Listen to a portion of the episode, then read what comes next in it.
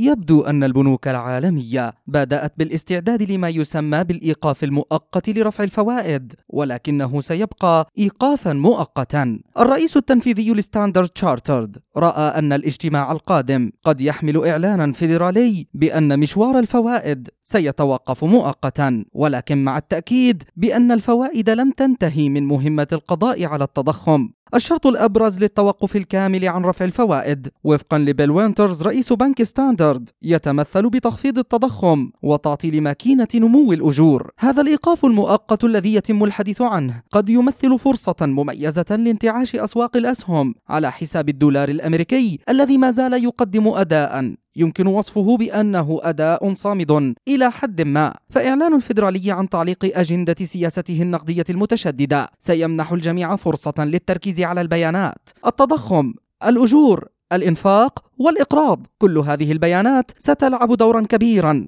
خلال التوقف المحتمل فانخفاض التضخم بشكل كبير وتراجع نمو الأجور وتقلص الإنفاق. وتحسن الإنتاج في ظل تجديد المعايير المصرفية. كل هذه الأمور ستمثل بداية نهاية محتملة لرحلة فوائد أرهقت العالم بأسره وباتت تلقي بظلالها السيئة على قطاعات مختلفة أبرزها. القطاع المصرفي فهل يمكن أن يحدث التوقف المؤقت للفوائد؟ هذا هو السؤال الذي ستجيب عن جزء كبير منه. قراءة التضخم القادمة. مجد النوري لشبكة أجيال الإذاعية.